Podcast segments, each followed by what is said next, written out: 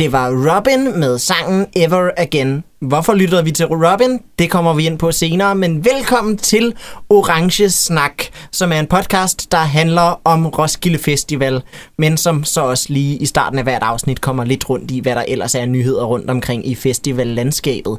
Jeg har to vanvittigt gode gæster med, som også har været med tidligere. Vil I introducere jer selv? Øhm, jeg hedder Emily, og jeg har været fjerde... Jeg tror, det er den femte gang måske. Femte gang. Ja. Det er... Jeg har været her før. Ja, du, du Og har nu været med i nærmest halvdelen af afsnittene. Nej, det må være din fjerde gang. Du har ikke været med i halvdelen af afsnit, for det er afsnit nummer 10. Så Okay, Ja. ja. ja. Jeg, har, jeg, jeg har været med et par gange, ja, og jeg snakker lidt igen. Jeg laver musik, og, øhm, og lytter også nogle gange til musik. og vi skal jo blandt andet snakke om noget af den musik, du lytter til i det her afsnit. Det er rigtigt. Yes. Ja, og jeg hedder Martina, og jeg har også været med før. Øhm, og jeg laver også musik. Faktisk i gang med at finde ud af noget med noget EP nu til mit soloprojekt, så det er spændende. Hedder det stadig Maskina? Ja, jeg tror, jeg har fundet mig til rette med det navn, men også Ja. fundet en sound, der giver mening i forhold til det. Fedt. Jeg Så kan det virkelig skønt. godt lide det navn. Åh, Åh, ej. Så, Man kan ikke se det, det er jo radio, men jeg rød mig. Ja, hold øje med navnet Maskina, og hold også øje med, øh, ja, du går stadig under navnet Emmy, ikke? Jeg siger ikke noget. Okay. øhm, der er i hvert fald... Jeg ved ikke, om jeg må sige noget. Okay, ja, det er spændende. Øhm, du er i hvert fald i en periode, som måske også inkluderer dele af fremtiden, gået under navnet Emmy. Det er rigtigt. Jeg spiller koncerter under Emmy lige nu. Ja. Øhm, og måske bliver jeg ved med det. Okay, Måske det er spændende, det er spændende. Øhm, hold øje med det, eller hold øje med et andet navn, som vi ikke kan sige endnu. Øhm, nå, men øh, ja, inden vi går i gang med det, som det her juicy lille afsnit handler om, som er øh, queer-navne, som vi godt kunne tænke os at se på Roskilde Festival 2020, så har vi nogle festivalnyheder fra øh, resten af de dan- den danske festival Annedam. Først så har vi jo netop, øh, apropos at vi hørte Robin her tidligere, der er kommet fire nye navne på Northside, blandt andet Robin, som efter sine øh, gav en pragtfuld koncert på Roskilde Festival i år. Jeg var desværre ikke til den. Emily, du var til den, ikke? Vi var faktisk til den sammen. til Ja, den det er sammen? rigtigt. Ej. Ja, jeg så, Ja. jeg så Robin for et par år siden på Northside, og der var hun helt fantastisk. Det regner også med, at hun var på Roskilde Festival. Altså, vi stod ret langt. Vi stod over i den ene side, og det var i den side, hvor øh, højtaleren blev ved med at gå ud. Ja, det er Nå, rigtigt. Ej, ev. Det var faktisk, det var faktisk ikke så fedt. Men jeg synes, hun gjorde, gav et ret fedt show. Men vi stod også i nærheden af en masse, sådan, der sådan larmede ret Nå, meget og var ret irriterende. Ja, Det var er sådan lidt sådan, men det, det føler jeg altid kan ske. Jeg føler, alle koncerter på Orange er lidt nederen, hvis man ikke er i pitten. Ja. Ja. sådan, og det var vi ikke, fordi Ja. vi havde lige været til Sophie. Så Ja. ja. Ja. Og apropos, ja. øh, i hvert fald, jeg mener også, du var også inde og se Spleen United på Roskilde Festival, ikke Emily? jo, det var jeg. Ja, de kommer også på Northside nu. Det var jeg faktisk øh, vildt overrasket over. Jeg vidste slet ikke, hvem de var. Ja. Jeg vidste ikke, at det var et band, der eksisterede. Jeg vidste ikke, de var danske. Før sådan, til sidst i koncerten, hvor der var en, der sådan, hvor jeg sådan, så, de sgu da meget fede, hvor er de fra? og så var der en, der sådan, de er danske. Ja, Nå, de, okay. de var jo øh, lige blevet gendannet til Roskilde Festival, Jamen, Jamen, efter altså. at øh, ja, øh, forsangeren fik et, øh, ja, et meget uheldigt sammenbrud på Northside for øh, nogle år siden, i 2013 vist, øh, Mm. fordi at øh, hans øh, svigerfar desværre havde begået selvmord, og øh, han kunne bare ikke klare at være i al den her mørke musik. Men jeg er så glad for, at han har fundet sig til rette med musikken igen, og at ja, han efter sine giver fantastiske koncerter med sit band. Så ja, de to navne kommer på Northside, og så er der også to øh, lidt mindre navne. Et band, der hedder Jung fra Danmark, som har en del hype omkring sig lige for tiden. Og så er der også et øh, up-and-coming soul-funk band, der hedder Frank Moody, der også er annonceret til Northside. Mm. Så jeg synes, det, det er nogle lovende bookinger, øh, både i de store og små lag. Det, øh, Mm. det er noget, der kan noget, synes jeg personligt. kunne også være fedt at sige Robin igen, når man ikke var herrefuld. altså, jeg havde, det, jeg havde det sjovt i hvert fald, fordi at jeg havde fået drukket, når jeg selv, når man stod helt derude, så var det sgu i orden. Ja. Og så siden øh, det sidste afsnit, som vi indspillede for to uger siden, så er der kommet 12 nye navne på Copenhagen, som ja, må være den efterhånden mest øh, talstærke øh, bookingmæssigt øh, danske sommerfestival lige nu. De, de er virkelig, virkelig tidligt ude med rigtig, rigtig mange navne, og rigtig, rigtig mange store navne også. Så øh, for noget tid siden, da Iron Maiden annoncerede deres øh, turnéplaner for 2020, så øh, var Copenhagen hurtigt med lige at sige, at de også var med på den liste. Og så nogle dage efter, så kom der endnu en ny bunke med yderligere 11 navne, der tæller Deadly Apples, Santa Cruz, øh, øh Blood Incantation, Gatecreeper, Hellas, Witchcraft, Raised Fist, POD, Opeth, Down og Kiss. Er der nogen af de navne, som I har et forhold til? Gud, jeg vidste slet ikke, at Opeth kom. Jamen, det er... Det, det lyder jeg ret meget til min emo-tid. Ej. Også, også Iron Maiden. Mig og min far bondede meget over Iron Maiden. Så Ja. det kan godt være, at man kan få ham ind på Copenhagen. det vil også være første gang for mig. Jeg er meget interesseret i, hvordan det ser ud derinde. Ja, de får øh, en ny fjerde scene, så der også kommer flere små bands, og det er, Nå. ja, de små bands er det, jeg holder allermest af ved Copenhagen.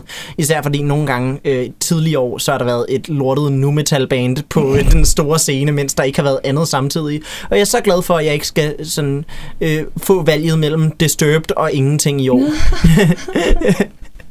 Øh, eller næste år til sommer hedder det. Men, øh, og så har vi simpelthen den mest hjernevridende nyhed, der er sket i det danske festivallandskab i mange, mange år. Øh, jeg ved ikke, om I har hørt det, men sagen er, at i 2020 laver Minds of 99 ikke nogen festivaloptrædener. Det er jo helt sindssygt. Hvad er Jeg den er danske rystet. festivalsommer uden Minds of 99 på halvdelen af alle Jeg tror, festivalerne? Minds of 99 er et af de bands, jeg har set flest gange, uden at ville se dem en Ja. eneste gang. Og det er ikke, fordi jeg sådan ikke kan lide Minds nødvendigvis, men, men jeg har ikke sådan nogensinde taget til en Minds-koncert. Men jeg tror alligevel, jeg har set dem fem gange. Jeg har det på samme måde, hver Jeg gang noget annoncerer koncerter, er jeg også bare sådan, altså, de spiller på et eller andet tidspunkt, hvor jeg kommer til at være i nærheden alligevel. Altså, Jamen, det er Ja. fordi, at i 2020 er deres eneste koncert, at de spiller i uh, Telia Parken. Gud, så, ja, det er rigtigt.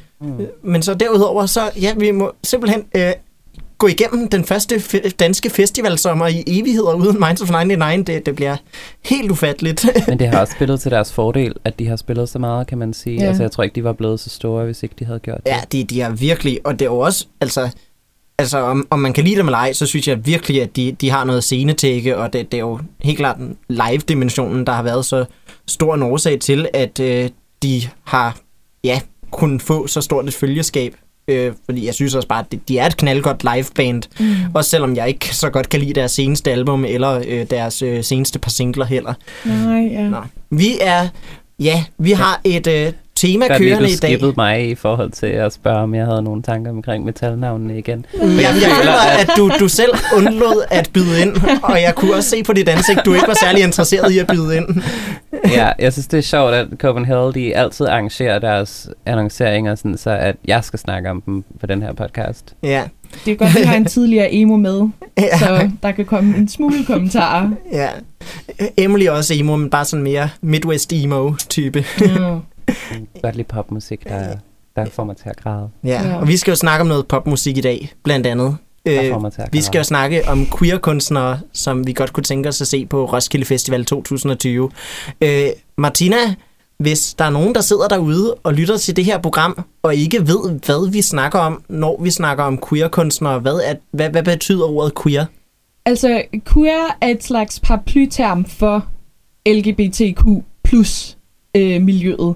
Og det vil altså sige, når vi snakker om queer kunstnere, så betyder det, at vi snakker om kunstnere, der hører ind under det miljø. Øhm, Ja, Ja. så ja, en hver form for køns- eller seksualitetsminoritet. præcis. Øhm, så ja, det er ja, sådan nogle kunstnere, som vi skal snakke om i dag. Vi har jo hver valgt to kunstnere, så øh, ja, og jeg tænker, at jeg vil lade dig starte, Martina, Åh. med en øh, særlig flamboyant kunstner. Nå, okay. Ja, ja. Jamen, øhm, den her person snakkede jeg faktisk også lidt om, sidst jeg var her. Øhm, og det er en person, der hedder Dorian Electra. Og øh, Dorian er en non-binær drag king, altså en ikke-kønnet person, der godt kan lide at i, i påtage sig et, et mandigt persona. Eller Øhm, mange mandige personer. Mange mandige På personer, tværs ja. af Øhm, deres album. Præcis. Deres øh, seneste album, Flamboyant, udkom her tidligere på året, og netop sådan en udforskning af, hvad det vil sige at være mand, og man har en, en career boy, og en daddy, og en musical genius og alle mulige andre ting, og jeg synes, at det, der er rigtig fedt ved Dorians musik, er, at de konstant forholder sig til det på en, en super seriøst og, og grænskende måde, men også en, en, en meget øh, sjov og let tilgængelig måde. Øhm, og den musik, Dorian laver, er meget pop-inspireret, meget PC music, hyper-pop-inspireret, men det, jeg synes er især spændende ved Dorians lyd, er, at PC music og hyperpop er oftest rigtig, rigtig øhm, feminin i sit udtryk, synes jeg personligt. Og det, som Dorian gør, er, er, at de lægger noget mere maskulint i det ved sådan metalgitar, endnu mere snærende bass og beat. Ja, øhm, også, og det synes jeg bare er spændende. Og så også bare sådan tekst og persona og sådan. Ja, hele det- æstetikken Hele omkring æstetikken, ja. det. De, vi, vi så jo Dorian Electra alle tre for relativt nylig, da de varmede op for øh, Charlie XCX. Ja, det var fantastisk. Det var virkelig en solid opvarmning. Og vi fik også mødt dem Ja. og taget en masse billeder og sådan. De er verdens sødeste person. Ja, ej, de var så, så dejlige at møde. Det, ja, og så ja, gav de også bare et brag af en optræden, synes Ja. jeg selv. Det, det, er- jeg, jeg synes næsten, altså, det, det er lidt unfair at sammenligne sådan en, et show på over en time med sådan et lille, kort, halv times opvarmningssæt, men, men det, det kunne fandme, det var en af de øh, opvarmningskoncerter, der godt kunne måle sig med øh, hovedkunstneren, synes ja, jeg personligt. totalt. Jeg havde, lidt, jeg havde lidt ønsket, at de havde taget nogle af deres dansere med, som jeg har set, at de har haft øh, på andre øh, koncerter og sådan noget. Men altså, det er jo også derfor, jeg ønsker dem igen på Roskilde. Det kan jo være, at man får et større show der. Ja, det, Men de det, kunne sagtens også forstå dig i egen ret. Det er slet ikke det. Ja. Jeg tror, at de, de øh, sikkert har et større show med, når de er der som, øh, som øh, hovedkunstner, frem for bare opvarmning til en anden kunstner. Ja. Så øh, ja, det, det tror jeg helt klart. Øhm, hvad, jeg vil hvad, passe lige ind i Roskilde også på rigtig mange måder. Ja. Altså, føler, at vi har haft, eller sådan, måske en kunstner, der er helt ligesom, men, men jeg, Roskilde har meget fokus på sådan den type, sådan, ja, power queer-agtig. Det tror jeg bare, den, den stemning, der, der er ret fed, når den er der på Roskilde. Um, Ja. Og det tror jeg, de vil passe lige ind med. Mm. Helt klart. Men hvilken scene, tænker I? Jeg er faktisk vildt meget i tvivl. Ja, jeg ved ikke om sådan størrelsesmæssigt, tror jeg, pavilion Ja. måske, men jeg kunne også forestille mig sådan hele æstetikken omkring Apollo virkelig Ja. godt ville kunne stå mm. til, til deres udtryk. Og, og jeg føler sådan personlighedsmæssigt vil de ikke have noget problem med sådan at udfylde Apollo så, Nej, som øh, optrædende. Øhm, også selvom at det måske vil være et relativt lille Apollo-publikum Mm. øh, i forhold til, ja, øh, ja, med mindre at Dorian Electra går hen og bliver en endnu større sensation i løbet af de næste par måneder, hvilket man jo også kunne håbe. Ja. Øh, har, har du mere at sige om Dorian Electra som I- kunstner? Ja, jeg synes, at man skal give dem et lyt, og hvis man ikke helt er overbevist til at starte med, så synes jeg også, at man skal tjekke singlerne ud øh, på YouTube, altså se musikvideoerne. Fordi mu- musikvideoerne er sindssygt gennemførte, altså witty, sjove, og samtidig, der er så mange tematikker, der bliver, der bliver leget med på en rigtig, rigtig fed måde. Det er smukt at kigge på. Jeg bliver sådan helt glad, hver gang jeg ser dem. Jeg er nærmest afhængig. Ja. Ser en om dagen, sådan vitaminskud, eller et eller Det er andet i næsten den som om stil. musikvideoerne er sådan mere en, en altså næsten mere en del af det end musikken i sig selv. Ja. Eller sådan, det er næsten som om musik, eller musikken er lidt en undskyldning for at lave de her sådan, helt overdrevet musikvideoer. Ja. Øh, Så vil jeg også virkelig anbefale den video, som YouTuberen Boyform har lavet om Uh, ja. øh, øh, Dorian Electra, der vist hedder Deconstructing Masculinity. Øh, With Dorian. Machismo. Nej, Ja, men, machismo. øh, han har sagt, at han øh, har snakket med sådan nogle øh, Latinx øh, folk, der siger, at sådan machismo lidt bliver fejlbrugt der, så han har tænkt sig at ændre titlen. Og jeg tror, han har sagt, at han har tænkt sig at ændre titlen til Deconstructing Masculinity With Dorian Electra? Ja. ja. with Dorian Electra. Så den, den føler jeg også bare sådan, den video fik mig ændret fra sådan at være øh, rimelig glad for Dorian Electra til simpelthen bare at være totalt sådan, Virkelig god En Vogue med- også generelt. ja, synes jeg også. Så følg os, boyform. Mm. Så tænker jeg, at vi skal høre øh, Flamboyant af Dorian Electra. Ja, et pissegodt track. Her Også kommer det. Ja. say my fire burns way too hard. Some say they find me too hard to touch. but I, I think it's not enough. Don't tell me what to do. Don't tell me what to say. You know I like it loud, cause that's the only way. No taste for subtlety, and no time for restraint. Now, I go all the way. I'm flamboyant, I go all the way. I'm flamboyant, I go all the way. Way.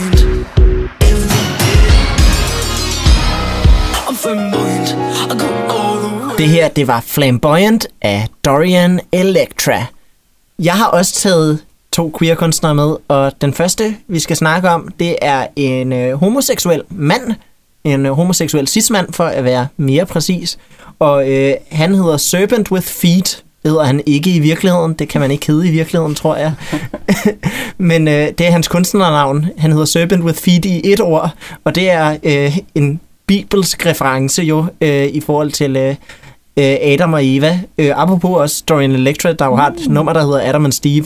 Så, øh, men øh, ja, før Vi er slangen... rigtig glade for Bibelen Ja, i queer, queer-miljøet. ja, men jeg føler netop, at... Øh.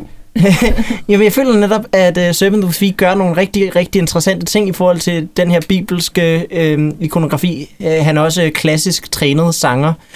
Um, og ja, jeg tror, at han også øh, han har virkelig, virkelig mange gospel-elementer i sin lyd også.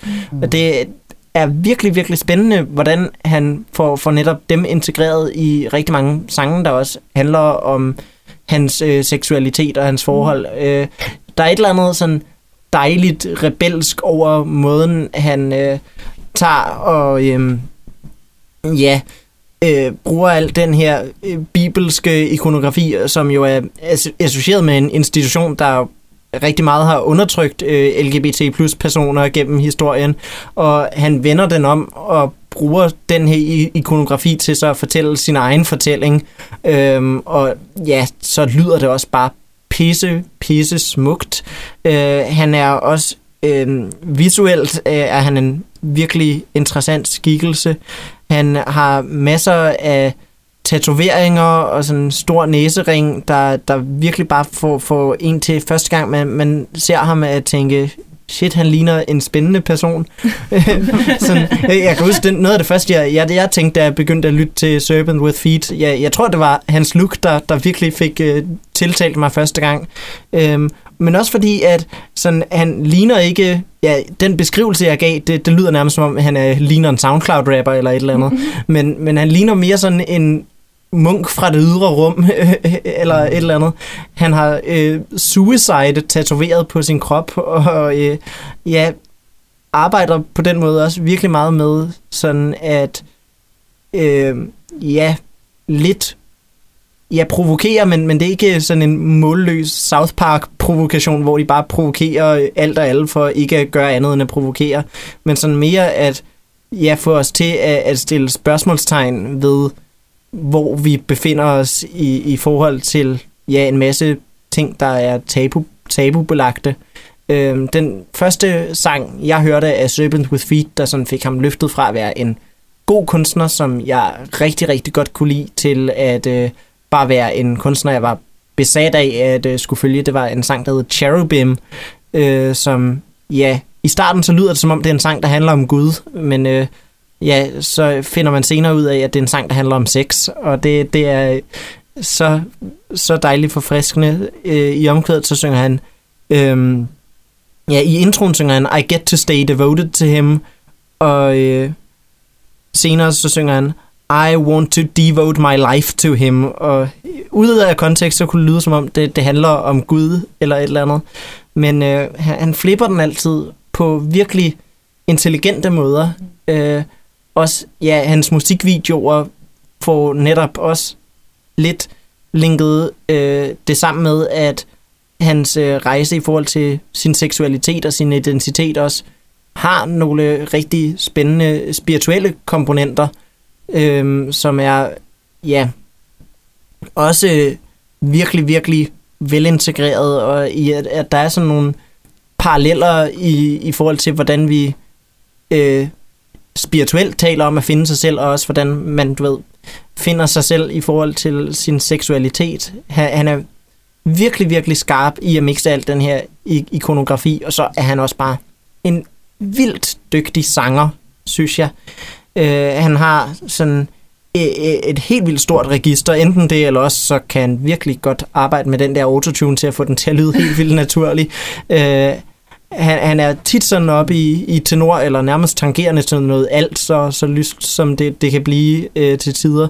Men så pludselig så kan han flippe og få det helt ned i kulkælderen i en sådan rimelig dyb bariton. Det, det er virkelig øh, ja, en rutsjebanetur bare høre ham synge, og især når han arbejder sammen med øh, sådan de her elementer af gospel og R&B, så, øh, så lyder det virkelig, virkelig spændende. Jeg håber virkelig, at Kanye West ikke har gjort det ucool at lave øh, musik, der er inspireret af gospel. Det, det føler jeg lidt. Øhm, Ikke når det er queer. ja, altså, det, det håber jeg virkelig. Jeg føler, at der er... Altså, som, som homoseksuel katolik, så, så jeg, jeg, jeg finder altid frem til sådan queer-kunst, hvor Gud er daddy, eller Ja. andre ja, virkelig. ting i den dur. Der er så meget derude, og det er altid så spændende og interessant, og det er også noget faktisk, som jeg selv arbejder med en gang ja. imellem.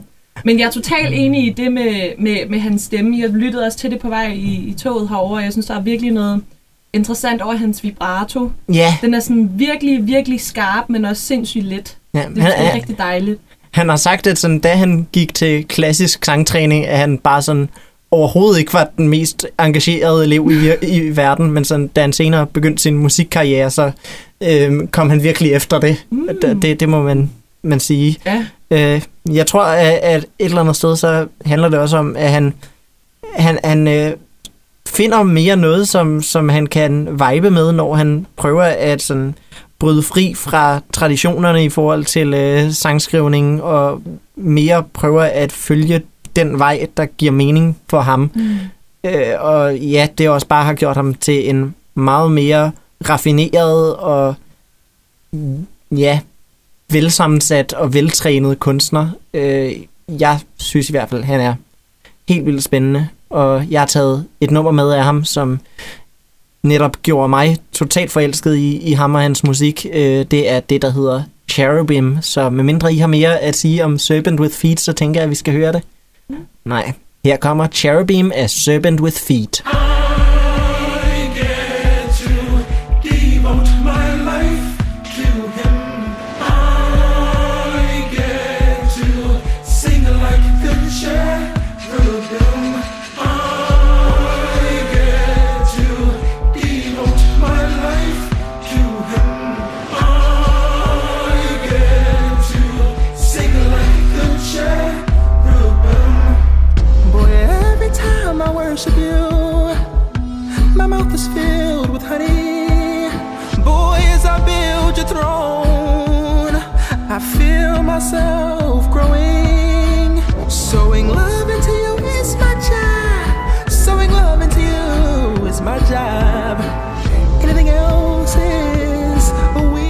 Det var Cherubim af Serpent with Feet.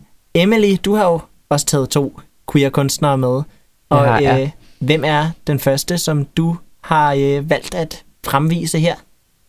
Den første kunstner, jeg har taget med, det er øhm, The Japanese House, øh, som er øh, ligesom øh, et projekt, det er sådan set et soloprojekt, Ja. øh, af en øh, sanger og sangskriver fra London, øh, eller baseret i London, som øh, hedder Amber Bane. Nice. Og hun laver øh, sådan popmusik, sad pop, Ja, øh, som jeg godt kan lide som, det. som er den Hun er be- på bedste slags pop. Den bedste slags pop, ja. Øh, hun laver sad pop øh, på øh, Dirty Hit Records, som er også det London-baserede indie-label, som har øh, Pale Waves og No Rome og The 1975, som jeg snakker om rigtig tit. Ja. øh, jeg er rigtig vild med det label. Det er The Dream Label. Jeg synes også, sådan sonisk har hun Hmm. nogle visse overlap med øh, i hvert fald sådan det, der er mest sad pop af øh, 1975. Jeg har ikke tjekket, om det er... Det er nok det er nok rimelig, altså nok i hvert fald 80% sikkert, at det er den samme, der har masteret album Okay, med. ja. Øh, og jeg tror også, der er ret stor sandsynlighed for, at enten George eller øh, Maddie har været med til at producere det, fordi de producerer mange af, af, af, af tingene, der er på, øh, på Dirty Hit generelt, der, der er de med til at producere. Så mange af tingene ender også med at lyde lidt ens, fordi at de er produceret af, af, af mange af de samme. Men jeg er ikke helt, jeg, jeg har ikke tjekket, hvem Nej. der har produceret hendes. Jeg ved bare, at der er meget overlap der generelt på, på labelet. Har, hun, hun har et album ude. Hun har et album ude, og så har jeg valgt en sang, som ikke er på det album, men som er en nyere single, øhm, som var den første sang, jeg har hørt med hende. Øhm, jeg synes, hun er fucking cool. Øh, hun er lesbisk kvinde, øh, cis kvinde, og øh, har, øh, hun har blandt andet øh, datet øh, Marika Hackman, Cool. som også øh, har haft noget med Dirty Hit at gøre. Og Hun har vist både, jeg er faktisk ikke helt sikker på, hvordan det fungerer, men hun har vist både, hun har været lidt på Dirty Hit, og så arbejder hun også med et andet label, så, de, så Okay. der er sådan et eller andet der, jeg ikke lige sådan helt har styr på. Det er sjovt. Jeg overvejede også faktisk at tage Marika med i dag. Ja. Så Men de datede indtil, jeg tror, et års tid siden, øh, og hendes øh, The Japanese Houses øh, debutalbum handler om, om, om det. Og grund til, at øh, bandet hedder The Japanese House, det er, fordi hun engang øh, havde været, på, altså som barn havde hun været øh, ude at rejse. Øh, jeg kan ikke huske, hvor det var, men hun havde været ude at rejse. Men det var ikke Japan. Nej, det Mhm. var bare hun, det var et, et, et sted, jeg tror, det var i England, Okay. jeg, kan- jeg, kan, jeg kan ikke huske, hvor det var. Men, men det var, hun var ude at rejse, og så var øh, hun på sådan et hotel, eller et eller andet, der hed The Japanese House. Eller, det var sådan et eller andet Mhm. sted, hun boede. Men det er jo ikke så vigtigt. Det, det vigtige var, at, at hun, mens hun havde været der, så havde hun øh, ligesom klædt sig ud, og lod som om hun var en dreng. Ah. Og så havde hun øhm, flirtet med The Girl Next Door, som var der. Øh, og ligesom sådan kysset med hende øh, på den der ferie som barn. Øhm, så så, så det, det synes jeg var en ret fin historie, som, som hun er fucking sej, og jeg ser vildt meget op til hende. og sødt. også Sød bare sådan hendes, hendes stil og alt sådan noget, synes jeg bare sådan en, jeg kan relatere ret meget med. Hun, hun ser altid lidt ud, som om hun keder sig. I sådan alle hendes musikvideoer og sådan noget. Så det er altid sådan lidt ud, som om hun ikke rigtig har lyst til at være der. Og det er sådan den samme energi, jeg, jeg, jeg, jeg prøver at give til, for end jeg er. Sådan, sådan lidt sådan, har det er også lidt fedt, men jeg vil også godt være et andet sted. Eller sådan. Mood. ja, præcis. Det er sådan, alle hendes videoer er sådan nogle, jeg ser, og bare sådan, åh, oh, fuck mood. øhm, der er sådan specielt en scene, hvor hun, i, i, musikvideoen til Something Has to Change, som er den sang, jeg har taget med, øhm, hvor, hvor hun sådan, så er det sådan, at hun bare sidder i, i, på en stol, og, og så tager hun sådan, drikker hun noget, noget cola, og så falder der sådan lidt cola ned af hende, og så, hun sådan, ah, så tør hun det lige væk, og sådan, og, og så, så er, er der et andet tidspunkt, hvor, hvor det bare sådan tøjet, det bare bunker op, og så hun lige pludselig har hun bare sådan fanget i en bunke tøj, og så er hun sådan, åh, jeg kan slet ikke overskue det, og så i stedet for at rydde det op, så, så går hun bare sådan ud af det, og går, går væk, og det er også sådan virkelig sådan, jeg har det. meget relaterbart. Og lige sådan, når, når, når omkvædet kommer ind, så sådan spiller hun hendes guitar, hvor hun, sådan næsten ikke, sådan, hun næsten ikke orker at tage den der akkord, men hun tager den lige alligevel. Det er sådan virkelig sådan en energi, jeg bare kan relatere så meget til. Øh, sådan, en, sådan en queerhed, hvor man bare ikke sådan helt orker, og hvor man, du ved, der hvor man sådan, ah, jeg dealer med så meget fucking lort af folk, der snakker til mig hele tiden omkring, at jeg er queer eller et eller andet, og så sådan, man, man, man bare ikke orker det længere, man er bare sådan der, nu spiller jeg bare sej, fordi at det, jeg ikke orker andet.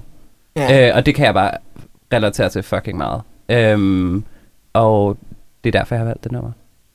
Jeg føler også sådan netop, at når man blander den her øh, mangel på lidt at orke det sammen med bare sådan, hvor gennemførte de der popproduktioner alligevel er, Mm-hmm. så, så opstår der sådan helt vildt dejlig diskrepans, hvor det er sådan, øhm, I don't give a fuck-agtigt, men uden at, øh, uden at det nogensinde ja, kommer til at føle som om, at musikken er det, hun ikke giver en fuck for. Nej, præcis, fordi Mm. produktionen er der, og sangskrivningen er der, og melodierne er fucking catchy, og virkelig catchy omkvæd, og virkelig cool sådan historiefortælling, synes jeg. Det er helt, det hele sådan hænger sammen til, at hun, hun får skabt sådan en, sådan en, en altså det, det er pop, men det er meget sådan på indie-siden, vil jeg sige, er sådan, er pop. Ikke, Ja. jeg vil ikke kalde det pop-siden af indie, men helt klart indie-siden af pop. Ja, Øhm, det giver mening. på den måde, at sådan, det er meget den der sådan, attitude af sådan, du ved, jeg er, jeg er sgu lidt anderledes, men jeg laver stadig popmusik, og sådan kører med det, og, og, og, sådan, og bare, du ved, jeg kan gøre det godt, og så derfor har jeg attituden, som jeg har, agtig, sådan, jeg har fortjent den. Og det synes jeg bare, det er sådan, det er fucking fedt. Hvor føler du, at uh, The Japanese House kunne spille på Roskilde Festival? Øhm, jeg er faktisk virkelig i tvivl om, hvor store de er, fordi at øhm, altså de har sådan noget to millioner lyt, månedlige lyt på Spotify. Altså de har ret Ja. ja. mange lyt, men jeg føler, det, det, det er tit vildt svært at, at finde ud af, hvor stor en kunstner er i Danmark. Mm. Ja. Fordi at, at for eksempel Charlie XCX har, øh, hvad var det, vi, vi var inde og se Charlie XCX, som blev nedgraderet til Lille Vega fra Store Vega, og hun har 10 millioner månedlige lyt på Spotify for eksempel, og, og har udgivet et album i år, men det samme har Jeg tror, hvis Nick- Charlie XCX kom på Roskilde, ville hun nok alligevel kunne få arena. Jo, jo, jo, men, men, men jeg, men, jeg synes bare, det er sjovt, fordi for eksempel, så hun har været sådan noget 10 millioner på, på, lyt, på månedlige lyt på Spotify, men bliver nedgraderet til Lille Vega med nyt album for nyligt kommet ud. Så har vi for eksempel øh, Nick Cave, som spiller, og som har været, som nu, jeg tror, har en million eller sådan noget Ja. på, på Spotify, med også med nyt album, der kom ud sådan om, lidt efter Mm. Charlies, men spiller nu to netter i træk i Arena, Ja. S- Og som- Royal og Arena, også som sikkert relativt- udsolgt. Og som for relativt nylig også har været i Royal Arena, som blev lynhurtigt Jamen det er udsolgt. det, Ja. så det er og som også har været svært. på Roskilde Festival for ikke så lang tid siden. Jamen, det er svært at vide. Jeg føler, det er virkelig svært at vide, hvem, hvor, Ja. om, om kunstnere overhovedet har fans i Danmark. Det synes jeg nogle gange er sådan... Nogle gange kan det være, at der er en vildt mange, men nogle gange er, der, er, er, er det svært at vide. Så, så, så enten sådan noget Pavilion eller sådan noget, eller... Ja. eller Måske en tidlig Avalon. Ja, Det ved jeg ikke. det kunne, det kunne man Sådan godt lidt tro. øh, noget, noget øh, morgen eftermiddags pop. Ja, Ja. Jeg kan synes man også. Avalon bare er blevet sådan indie-pop til på en eller anden måde. ja. altså jeg vil jo godt se hende på Arena, men jeg tror ikke, at... Altså, jeg tror, hun kunne give en koncert, som ville være arena-størrelse. Men måske Øhm, uden men bare helt mås- arena-publikum. Jamen, Ja. det er det, Ja. det, er det altså sådan, men det Uanset, ved jeg hvor- ikke. uanset hvor Roskilde ender med at placere hende, så håber vi, at de booker hende. Mm-hmm. Så øh, her er The Japanese House med Something Has to Change. You caught the same train and you took it back to the same place. You're back where you started,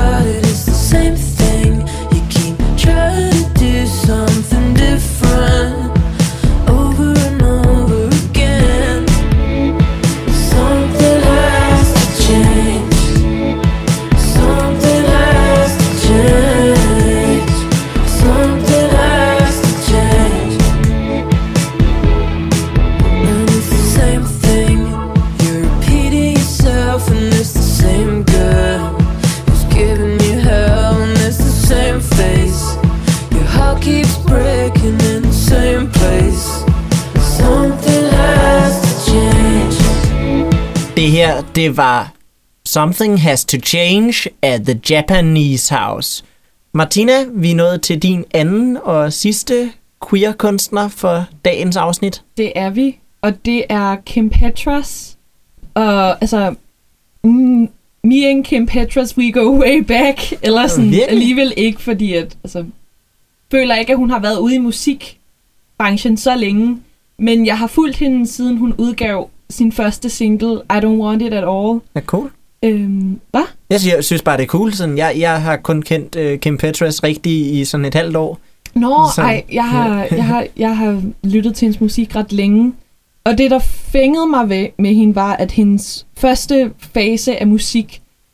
Øhm, jeg kan lige starte med at sige, at det er sådan... PT lytter jeg ret meget til pop, men jeg mest glad for sådan eksperimenterende pop, hyperpop.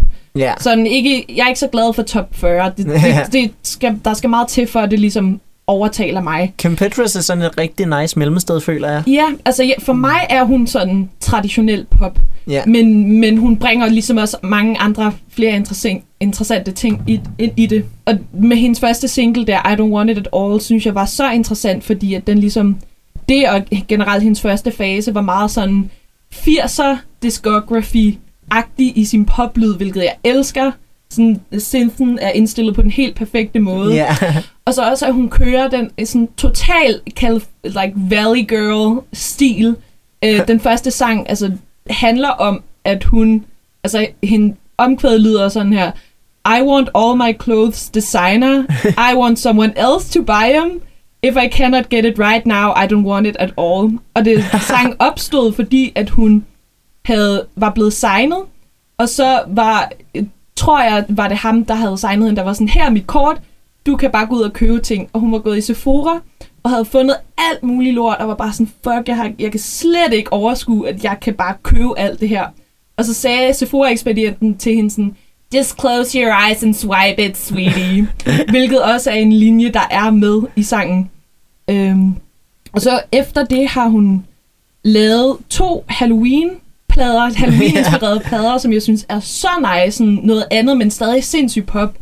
Øhm, Turn Off the Light, sådan to volumes, som nu er blevet sat sammen til et album.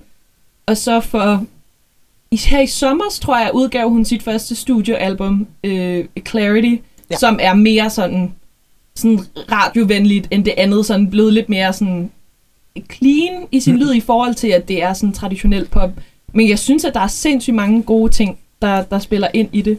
Ja, det er jo sjovt, at uh, du siger, at hun havde det her Valley Girl-ting kørende, når Ja. hun, jo, hun er jo tysker, ikke? Jo, lige Så- præcis, det er hun. Men jeg synes også, der er en, altså der er en, jeg synes også, hun er rigtig. Altså jeg, jeg har hørt lige Hard to Break igen. Ja. Altså jeg har hørt den mange gange, men nu hørte jeg den lige på vej herover igen. Øhm, og begyndte bare at græde. Sådan Ja, i, i, så øh, jeg tuder også til den sang konstant. Jamen i toget på vej hen, og jeg tror også bare, det var fordi, at sådan, jeg, altså du ved, når man, jeg, jeg kan blive, det jeg kan blive træt af i, i sådan den, den traditionelle top 40, det synes jeg, at den der sådan, nu er jeg også en rimelig socialist, antikapitalist-agtig, så jeg, jeg, jeg føler, jeg kan få det sådan ret fysisk dårligt, når, når, når det bliver sådan den, for meget sådan den der brag Mm. kultur, hvor man sådan, ja, du ved, jeg er bare fucking rig, og sådan, og man er sådan, ja, okay, Fedt. fuck, hvad nederen. Eller sådan, Fedt mands bag. Altså. Ja, eller sådan, ja præcis. Altså, og det er jo ikke dem, der er, altså, det er jo ikke dem, der er problemet. Det er jo sådan, det er jo ikke, altså, det er jo ikke sådan der rapper, der har tjent mange mm. penge, der sådan er problemet i vores økonomi. Men, øh, men stadigvæk kan jeg ikke lade være med at få det sådan lidt dårligt, når, når, når man har, og især når det bliver sådan noget sådan, åh, have det, have det, have medlidenhed med mig, jeg, Mm. Mm. jeg synger om min kæreste, der gik fra mig min, i min million, ma- milliard mansion, og man er det, eller sådan, det kan være lidt svært at relatere til, Mm. mm. synes jeg. I for- Øhm, og, det, og det synes jeg, at, at der, der synes jeg, at der sker noget andet, når... Altså, der synes jeg alligevel, der er noget andet, når det er en transkønnet kvinde, der, der synger det. Ja, præcis. Altså, der, der, der er ligesom hele det der med, med queerkultur, at, at det tit er sådan en... Altså, det i hvert fald historisk har været helt umuligt at opnå den form for status Mm. i samfundet, og det derfor er sådan, har, har det hele tiden været et mål lidt Ja. yeah. for, for queerkulturen, der jo alle de, hele de her ballrooms og alle de her ting har jo altid Og, været og det sådan, og- også derfor, der i første omgang opstod så meget pralen inden for hiphop, fordi Mhm. det, der, det har været så svært at komme fra du ved, gaden og komme op til helt ja, klart. der, hvor man kan smide om sig med penge. Så Ja, men det, det er jo heller ikke så meget øh, hiphop øh, specifikt. Det er Nej, mere, nej, mere sådan den der sådan top pop, sådan, jeg har svært ved at sådan føle vildt meget medlidenhed med Ed Sheeran for eksempel. øh, sådan at, at eller det, det ved jeg ikke, jeg synes bare ikke, at, at den er sådan så relativt, der er bare en eller anden disconnect mellem at være sådan, åh, oh, jeg er bare en relatable guy, øh, og så have, og så være en masse millionær, eller sådan, Ja. det, det synes jeg bare er lidt svært, Ja. hvor det, det, det, der synes jeg, der er noget smukt i den her sådan, også udover at, at det altid har været en aspi- noget øh, LGBT-miljøet ligesom har aspireret imod, Ja. den her sådan øh, opulence, øh, men at det nu faktisk er noget, der er muligt for nogen i, i queer-miljøet, er sådan ret powerful på en eller anden måde. Ja. Og, og, Øhm. og derudover synes jeg også, at det, altså, at hun mener det, hun har jo været ude på den der tur i forhold til I Don't Want It At All, men Mhm. det er også, altså, det er også meget med glimt i øjet, altså sådan, hun har Mhm. Paris Hilton med i musikvideoen, der giver hende det der gyldne kort. Ej, og virkelig? Sådan, ja, det er ej, hvor stor. mega fedt, og de er stadig rigtig, rigtig gode venner. Øh, Kim altså- og Paris? Hvad? Kim, Kim Petras og Paris Hilton? Ja, ja. Ej, hvor ja, ja, de fucking jeg, sejt. jeg ser hele tiden, at de kommenterer hinandens Instagram og sådan noget i den Ej, stil. hvor vildt. Det er ret sindssygt, men, men, men det er netop det, altså... Jeg ved ikke, jeg synes også blandt andet sådan en, en personlig grund til, at jeg, jeg synes, at Kim Petras er rigtig nice, var fordi, at sådan i, i barndommen, jeg kunne ikke rigtig relatere til det der feminine. Øh, altså har bare været meget gender non-conforming, altså afviget fra mit, fra mit køn. Ikke nødvendigvis i den måde, jeg har har set ud fysisk, men meget sådan i den måde, jeg har opført mig på, og var lidt bange for de der mean girls, og de der mange, meget feminine ting. Ja. Og sådan med Kim har jeg ligesom på en eller anden måde forsøgt at, eller ikke forsøgt, men hun har hjulpet mig med på en eller anden måde at reclaim det, og ligesom se det som en eller anden sådan sjov ting. Og det synes jeg netop også, det er måske også derfor, jeg er så betaget hyperpop, fordi at kunstnere som Slater og Aisha Erotica tager også den der sådan Paris Hilton, Kim Kardashian-agtige ting og vender det på vrangen, men er samtidig også sådan dybt seriøse om, omkring det. Og det synes jeg er, Mm, og det- virkelig, og det- virkelig nice. Det, det er nemlig virkelig nice, og det tror jeg nemlig kommer fra den der sådan af, at det bare ikke har været dem, der har haft den mulighed Præcis. Historisk, så det er ikke bare, så bliver det ikke bare sådan en, hey, jeg har ejet en milliard af min mm. øh, rige far, så bliver det sådan en, okay, du ved, jeg har faktisk nu kæmpet mig ind i, et- i et miljø, hvor jeg ikke normalt ville yeah. have været i, på samme måde som, som hiphop Ja. har, har gjort det, det der har gjort hiphop. Hvilket også er årsagen til, at øh, verdens mest irriterende rapper er Jaden Smith. Men faktisk aldrig hørt om Brebe. øhm, men han er ikke dårlig, han er bare enormt irriterende. Nå, okay. Men øh, Jeg ved ikke noget om Jaden Smith. Nå, vi skal heller ikke snakke om Jaden Smith. Øh, jeg, jeg øh, taler på vegne af mig selv, når jeg siger, at øh, ingen af os ønsker Jaden Smith Nå. på Roskilde. øhm, På vegne af dig selv. ja. øh, men øh, i hvert fald, øh, Kim, Kim Petras er totalt enig med dig i, at hun kunne være et enormt fedt navn. Hun er jo blevet booket til Store Vega også. Ja, er Nu er jeg lidt bange for, at hun kommer til at øh, lide samme skæbne som Charlie XCX og blive nedgraderet til Lille Vega, fordi altså, Jeg tror, det er lidt, faktisk. jeg tænker, Jamen, hvis jeg kan Charlie ikke ikke kan få. Store Vega, så at, kan, kan Kim Petras så, fordi de, de er jo sådan lidt i samme verden, de har også Mm. lavet musik sammen jo. Ja. Øhm, så øh, ja, Men jeg håber bare, at hun kan blive ved med det, og så måske også, altså hvis bookerne mener, at hun kan få Store Vega, så kan det jo være, at Kim Petras også er, er arena-størrelse. Ja. Det ved jeg ikke. Mm. Det, det kunne, kunne være.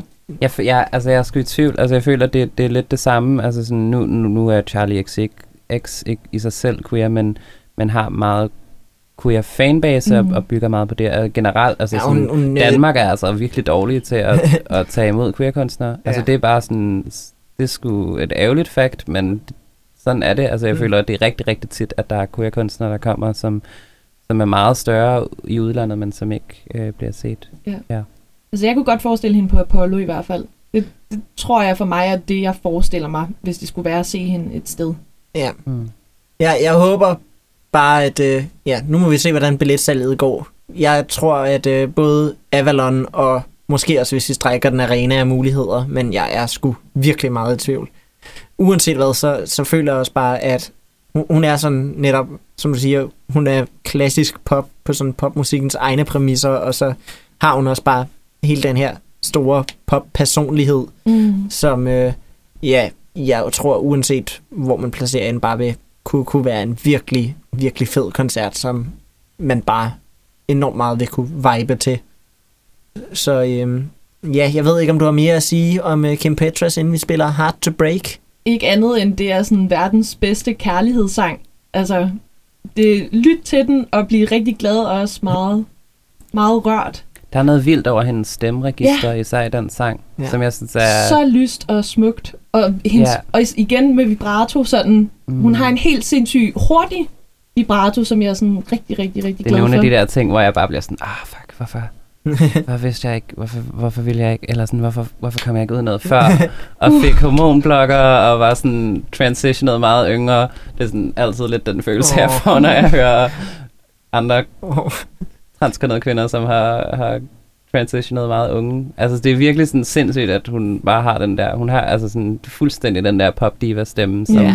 men, hun synger virkelig, virkelig godt. men hun Og transitionede også, altså sådan ja. virkelig ungt. Altså, der var ikke noget med, hendes stemme nogensinde gik i overgang eller noget. Jeg tror, at øh, hun... Jeg kan ikke helt huske rekorden, men hun var vist den, den øh, yngste i Europa på det tidspunkt, hun transitionede Ja, til at gøre det yngste i medicinsk. Tyskland, men sikkert måske også i Europa. Det er godt, ja. Mm. Øh, hun var meget, meget ung. Men øh, mm. i hvert fald, her kommer hun med efter sine verdens bedste kærlighedssang, Hard to Break af Kim Petras. Anytime that you like, gonna give you my heart to break. Angel eyes, tell me lies, gonna give you my heart to break. you, I'm powerless. I feel my body saying yes. Where's my self control? Uh, ah, and when you touch me, I'm a fool. This game I know I'm gonna lose. Makes me want you more. Even if it means that I'll never put myself back together, gonna get.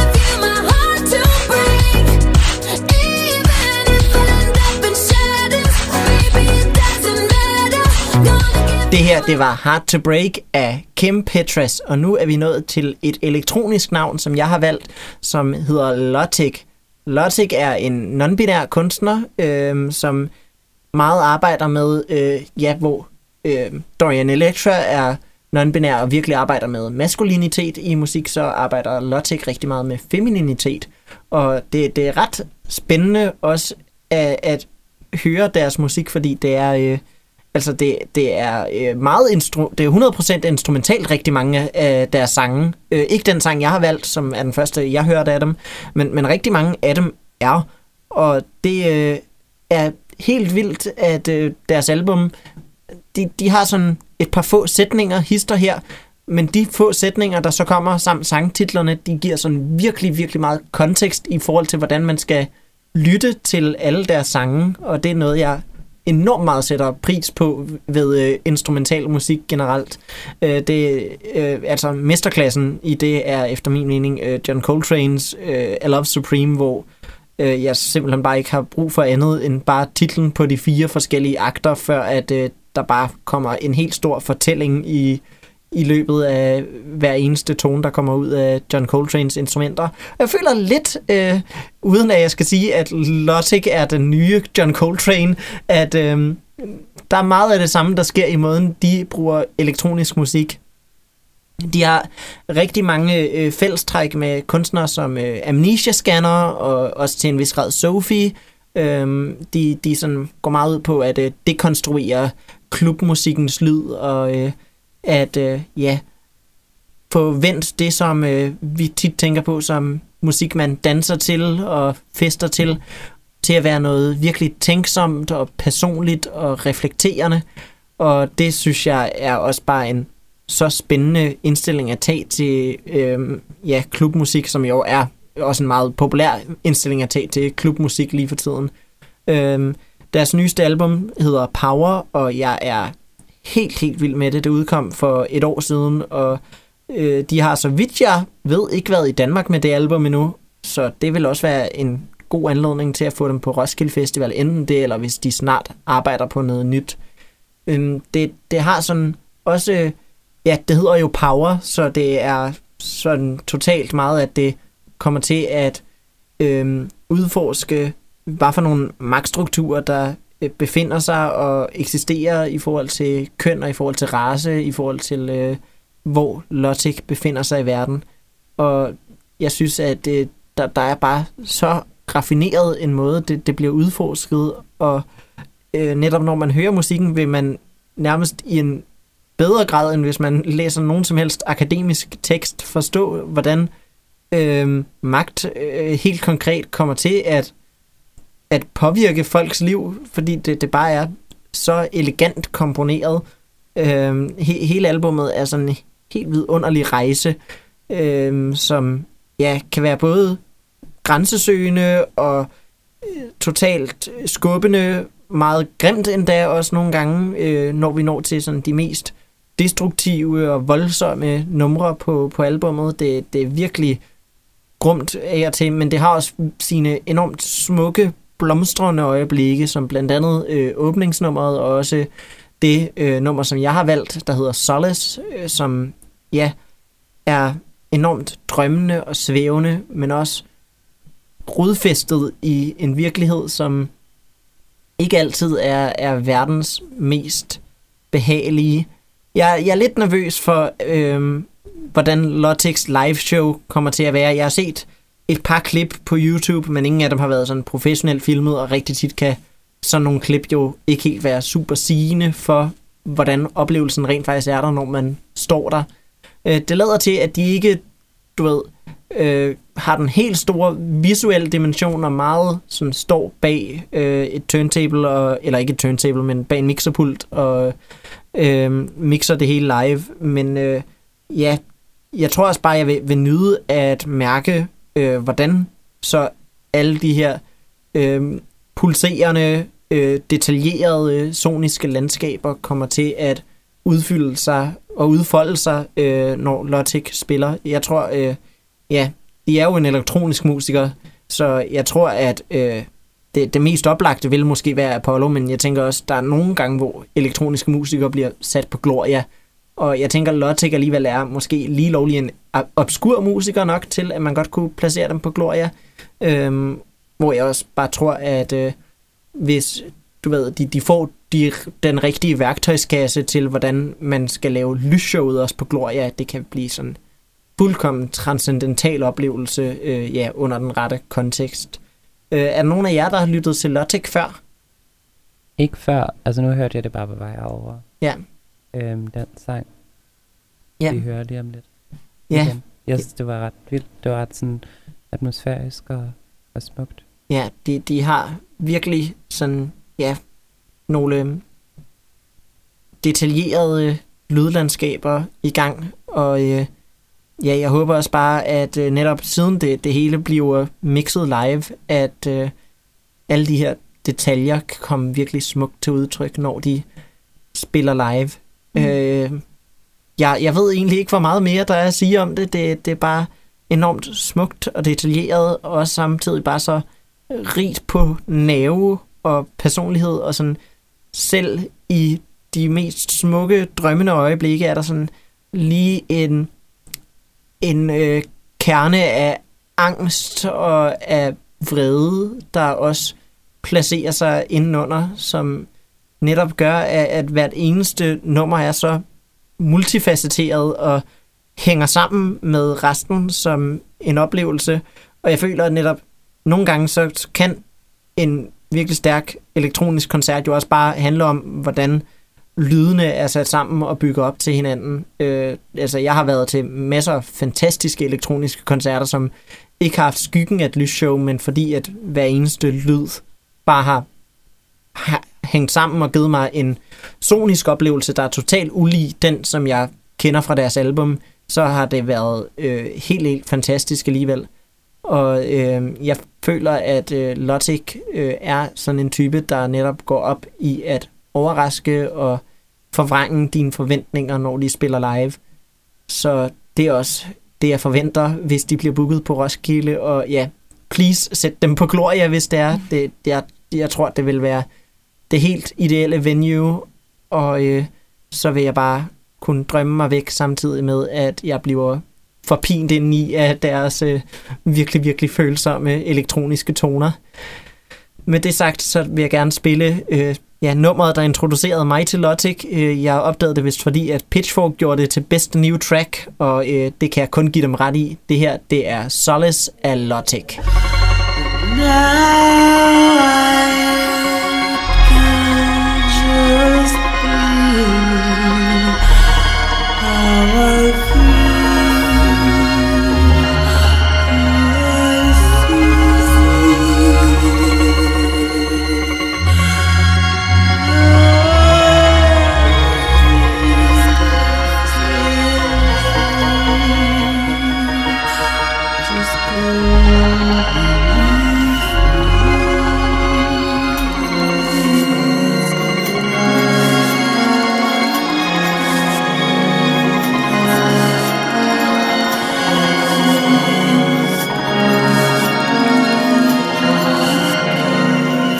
Det her, det var Solace af Logic, og vi er nået til dagens sidste kunstner. Emily, hvem er det? Det er Sufjan Stuvens. Også kendt i folkemunden som Sufjan Stevens. ja, et, et, en kunstner, hvis navn, som ingen kan finde... Eller sådan, det er sådan en klassisk navn, som ingen kan finde ud af at udtale. Så- så- Softjan. Suf, Sufjan, Soft, Soft Jam, St- Steven. Ja, Sufjan. Sufjan Stevens, som er en super, super nice kunstner. Indie-kunstner, kan man vist godt sige. Ja, han er, han er ret indie. Han er rimelig en... Øh, Jeg føler, sådan, hvis man i nullerne, mm. sådan lige omkring der, hvor øh, Illinois udkom, så slog indie op i en ordbog, så var der bare sådan øh, et billede af Illinois af Sufjan Stevens. come on, feel the, Come on, feel the Illinois. Exactly. Virkelig godt album. En af mine personlige favoritter. Ja, Øhm. det, det er nok mit yndlings Sufjan album. Det skal du ikke tvinge mig til at vælge her. øh, men et af mine store inspirationskilder også, øh, Sufjan helt klart. Øh, virkelig inspirerende på rigtig mange måder. Virkelig leger. Øh, enormt øh, legeglad i, i alt hans musik, synes jeg. Ja. Øh, måske ikke helt lige så meget Karen Lowell. Nej, øh, det, det er som ikke er om hans blodmor. men, men udover det, så er han sådan rimelig legeglad. Øhm, men det, det var også meget, altså det er også et helt vildt fint album, hvor han ligesom kommer ind og sådan bliver meget mere øh, personlig. Og han har været ret meget i det siden, synes jeg. Altså også med det, han lavede til øh, Call Me By Your Name.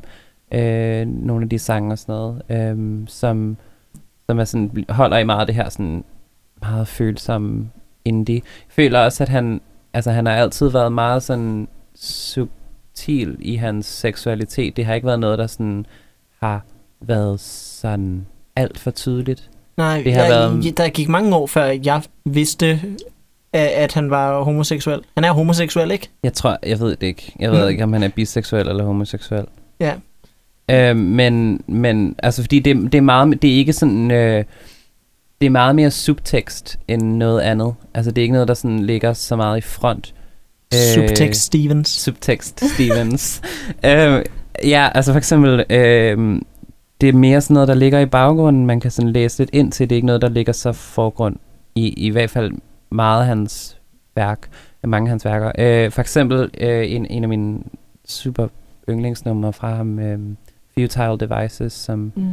er åbningsnummeret på øh, The Age of Ads. Også et fucking Virkelig fantastisk nummer. Æ, album, nummer. mente jeg. Men også Virkelig nummeret. godt al- album, det, var, ja. det var bare no, albumet, jeg, jeg ville snakke om. Albumet virkelig, virkelig godt album. fantastisk. Det sidste nummer på det album, som er sådan noget 26 minutter langt, og virkelig bare sådan får lov til at virkelig godt nummer. Men, men i, det der, i det første nummer, Futile Devices, der, der synger han for eksempel sådan noget, øh, det er sådan en, en kærlighedssang om sådan, at han er hjemme hos en og, og sover der og, og lytter til personen spille på strengene og, og sådan, ej, øh, og, og sådan, at han, det der med, at det er svært at sige ord til folk, at det kan være sådan, ord kan være en, en helt vild mær- mærkelig måde at skulle kommunikere på i virkeligheden, når det ikke, egentlig ikke har noget med ord at gøre, det, de følelser, man har.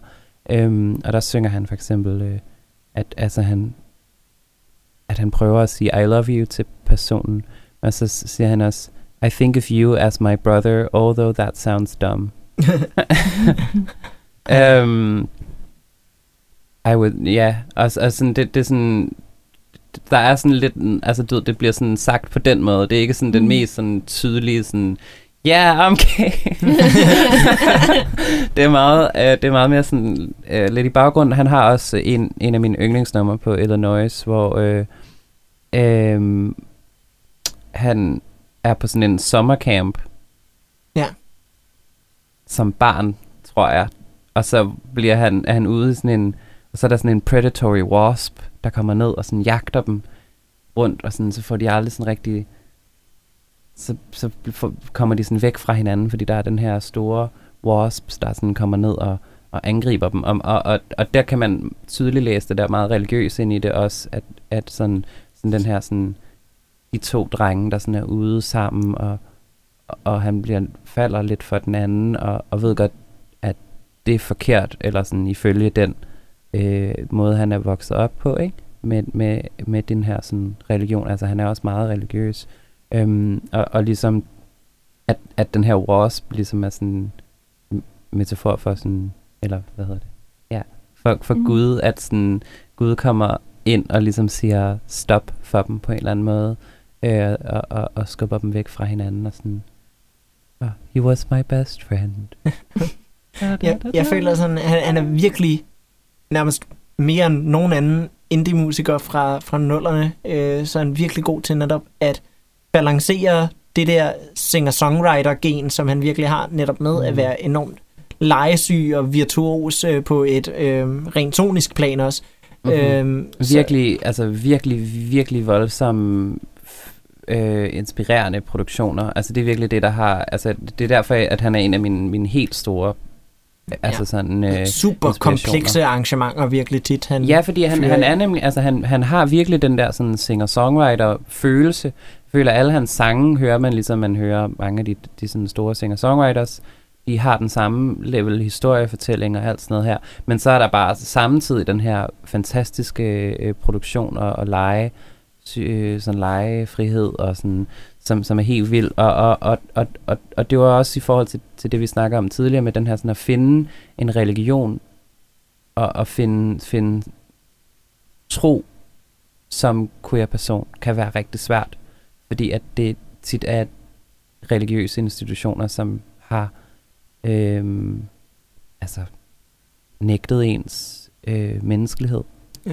Ja. Og, og, og, og derfor så, det arbejder han meget med, og, og den sang, jeg har taget med, det er øh, faktisk en julesang.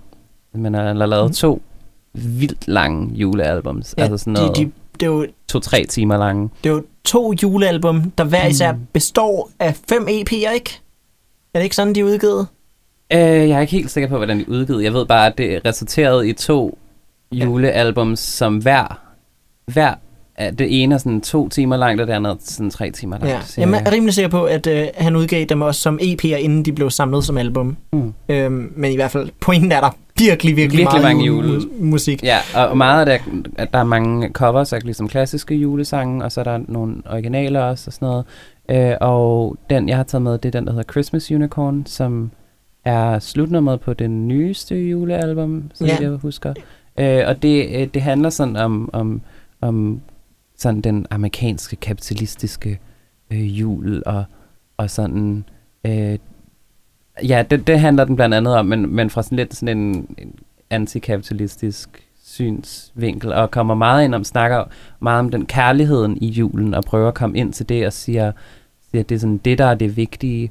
Øh, jeg ser det også som queer-person, læser jeg ligesom det ind i det, at det her med sådan religi- at føle sig som en, en, at lade sig selv nyde julen, og lade sig selv nyde familie og tro, og de her ting, som queer-personer tit får taget væk fra sig. At Ja. ligesom lade sig nyde dem. Øhm, det, det, det, det er sådan, jeg ser, den handler om. Og hvor, og hvor sjældent det er, man egentlig får lov til det som queer-person. Og derfor er der den der sådan, uh, you're, I'm a Christmas unicorn, you're a Christmas unicorn too. It's alright, I love you. Og sådan, ja, at uanset hvor meget øh, industrien bare pumper julen fyldt med sådan fjollede, selvmodsigende øh, elementer af ja, kapitalisme og patriotisme og alt muligt Mm. shit, så, så skal det aldrig forhindre en i at nyde høj- højtiden. Øhm, Og, ja, nede familien og, og, og de ting i det, eller sådan Mm. det fællesskab, eller ikke nødvendigvis, fam, fam, fordi familie kan jo også være, være valgte familie, ikke? Ja. Altså sådan den der med at nyde det fællesskab, man har med nogle, med nogle mennesker. Øh, og, og, og, og, og, og der er sådan et, det er et 12 minutter langt nummer, så, så der er sådan, når det kommer ret bredt omkring, men der er et tidspunkt, hvor den inkorporerer øh, Love Will Tear Us Apart.